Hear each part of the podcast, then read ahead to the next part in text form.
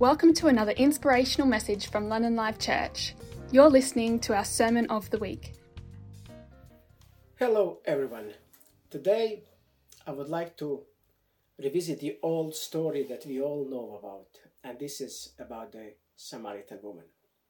And I would just like to maybe spend reading a few verses about uh, uh, this story, which we find in John chapter 4. And I'll just read in the words from the four verses from 4 to 16.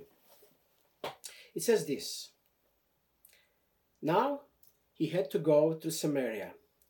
So he came to a town in Samaria called Sychar, near the plot of the ground Jacob had given to his son Joseph. Jacob's well was there, and Jesus, tired as he was from the journey, sat down by the well, and it was about the sixth hour. When a Samaritan woman came to draw water, Jesus said to her, Will you give me a drink? His disciples has gone into town to buy food. The Samaritan woman said to him, You are a Jew, and I am a Samaritan woman. How can you ask me for a drink? For Jews did not associate with Samaritans. Jesus answered her, If you knew the gift of God, and who it is that asks you to give a, to have a drink, you would have asked him, and he would have given you the living water. Sir, the woman said, you have nothing to draw with at the well, and the well is deep. Where can you get this living water? Are you greater than our father Jacob, who gave us the well and drank it from it himself, as did his sons and his flocks and herds? Jesus answered, Everyone who drinks this water will be thirsty again, but whoever drinks the water I give him will never get thirsty. Indeed, the water I give him will become in him a spring of water welling up to eternal life. The woman said to him, Sir, give me this water so that I won't get thirsty and have to keep coming here to draw water. I think that's a beautiful story. There is something about this great story that I still find surprising. We read it many times, and uh, every time we go to this story, we find something new, and often something surprising. So here we have the woman at the well, one of the most well known stories in the Bible, one of the best known women and yet, somehow, in all of this, we don't know the, her name. This seems like a pretty good hint as to the status of women in the biblical times. Of course, it is an understatement to say that women in both Old Testament and New Testaments were second class citizens. One simple historical fact from the legal system around Jesus' time tells us a lot. Women were not even permitted as a witnesses, just as you would not give a cow or a dog or, or, or a donkey to be a witness, you know, uh, in, on the scene of crime. The life of women was amazingly under control of men. Men made all decisions, including whom to marry. And if a woman was fortunate enough to be married, she lived in a fear of divorce, which was basically also the decision of the man. And even worse, she lived in a fear of becoming a widow, because widows were the, at the absolute bottom of the social and the economic ladder of the first century AD Palestine. Married women had a lot to worry about. So, what about the woman who was divorced five times? What do you think society might think about such women, about our woman at the well? The text tells us, in fact, it was Jesus who tells us, he tells her that she was divorced five times. And if we keep in the mind that men instigated divorces, we are talking about a woman who was rejected five times. My guess is that this didn't go very well in her community. I can't imagine that she got a lot of respect and I guess her self confidence was quite short. Rejected five times. And you know what? I always thought that this woman was a, a lewd woman, woman of uh, uh, some, some immorality. But you know what? I kind of changed my mind, and this is rather surprising that you don't read between the lines what is happening. That woman was rejected. She was clinging. She was living in a limbo. And she was looking to attach herself to someone so that she's not living on her own. And people took advantage of her. And you know, and sometimes community can be quite cruel. I uh, was raised in a little town, and during the summer, I would go to my grandparents' village. And in that village, it was a you know idyllic village, but also there are a lot of stories that I witnessed and events that were not quite gentle and mellow. I remember a woman in that place, and we called her Dumb Emma. Now, Dumb Emma was a woman. I was a little boy, and I thought that she was a woman in her maybe 30s or 40s. Her misfortune was that she was she couldn't speak nor could she hear anything. And uh, she would be mumbling something. And people took advantage of that. Because she was disabled, she could not get a proper job. So she was working on a, for the day wages in the fields. And people were often laughing at her and bully her for not being to, able to speak. And I remember that even we kids, I'm ashamed to say, we were walking after behind her and we would kind of try to laugh and kind of imitate her voice that she made was a ma ma ma ma ma. I would like to tell you that there is a happy ending to the story of Emma. Many years ago, I came back to that village from England, and uh, and I remember I had a guilty conscience for for laughing at that woman, for ganging up with others about her misfortune. And I remember some years ago, I have asked, Where is Dumb Emma? And it turned out that as she struggled to get some bread on her table, she fell under the tractor and she accidentally she died in an accident. Sometimes the stories don't end up well in the Bible. That woman, when I think now, maybe was bright and intelligent, and if given a right help, she would have achieved great things.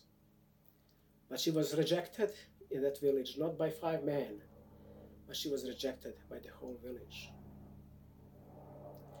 And I think the story of Samaritan woman is a very similar story. This woman was rejected five times, but also rejected by all of her community. But coming back to divorces, if those divorces were not enough, text tells us, actually it is the Jesus who tells us that even the man, even the man that with whom she is now, is not her husband. And while we don't know exactly what it means, it doesn't sound like a conservative society would condone. Each time I read this passage, I cannot help myself and think about Dumb Emma. Well, you may say now, we have come a long way. So, given what we know today, it seems appalling that the woman had to put up with these things in those days. But this was the reality facing our woman at the well. Undoubtedly an outcast in her own community, and likely she was despairing of her own self worth. And please note, you know, I think many times preachers preach, they do point out that it was a midday. People would gather at the wells in the evening and in the morning. And it was like a, a Facebook thing, or maybe even more modern. It would be like a Zoom meeting. People would come, they would exchange. It was a, people were looking forward to come to the well to draw water because that's where they were talking about. That share the gossip and everything, put the likes and uh, look at each other's posts. But uh, there was no place for that woman in the morning and in the evening. So she had to come in the midday when nobody is around to draw water.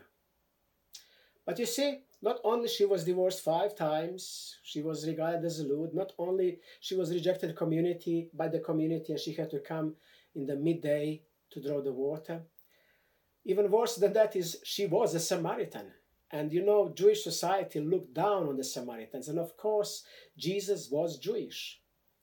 Samaritans were viewed as a kind of sort of half breed, a mongrel culture, shameful remnants of what was once an Israelite nation the northern part of the kingdom. They were thought to be a product of the years of intermarriages. Although the Samaritans professed basically the same faith, the tensions were real between those two people. And so our story begins with a tired and thirsty Jesus approaching the well, all by himself. And he asks the woman to draw some water for him. Well, actually, it's more like an order since he's a Jew. He says, Give me some water to drink. And then the confusion begins. Jesus and the woman don't have much in common. It's, it's almost like a story is so perfect, it's almost invented. You know, you have here so the extremes of that society a man and a woman. Then you have another layer. You have a Jew and then you have a Samaritan. And even another layer, which is a rabbi who is most esteemed in the Israeli in the, in the Jewish society, and then you have immoral woman, the most lowest uh, human being they can be in both of their communities. I suppose it's not surprising that she might have had a trouble understanding him. The plus the fact that he is saying some pretty pretty odd stuff. For starters, she wonders why is he asking her, a Samaritan woman, for water? Her reply, his reply is perplexing. He says to her, If you had known the gift of God and who it is who said to you, Give me some water to drink, you would have asked him and he would have given you living water. I can only imagine what she was thinking, like wondering, Where did that come from? So she replies, Sir, but you have no bucket, and the well is deep. Where do you get this living water? You know, this is something very interesting. And when we talk about in the context of racism and chauvinism and, and all that stuff, you know, uh, she is so confused.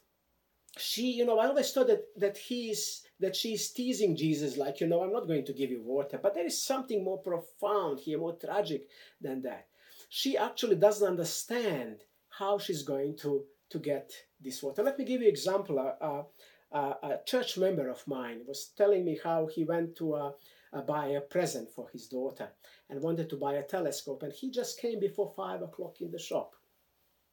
And the lady was about to close the shop, and he said, "Oh, I wanted to buy a telescope for my daughter." And uh, she looked at him and said, "Okay, you know, pick up the telescope, take it home, and if you like it, come back tomorrow and pay me." And he was so confused. He kind of said, No, no, that's impossible. And, you know, he was saying, She cannot possibly give it that to me because I'm black. You know, he was the one who was thinking that he cannot have it because he's black. He was so conditioned to think that people, you know, that he's not supposed to do that. That, that, that he came to such a conclusion. This woman also, she thought, I'm a Samaritan. There is, there is no chance in the world that this Jew, Jewish man would expect me to give him a water because I'm so dirty, I'm so unclean. And so she asked him, Sir, but you don't have a bucket. How are you going, how are you going to drink? You're not going to take my bucket. You're not going to drink from my hands. She's so conditioned, she's so deeply ingrained into her status that, that she's been conditioned to think like that.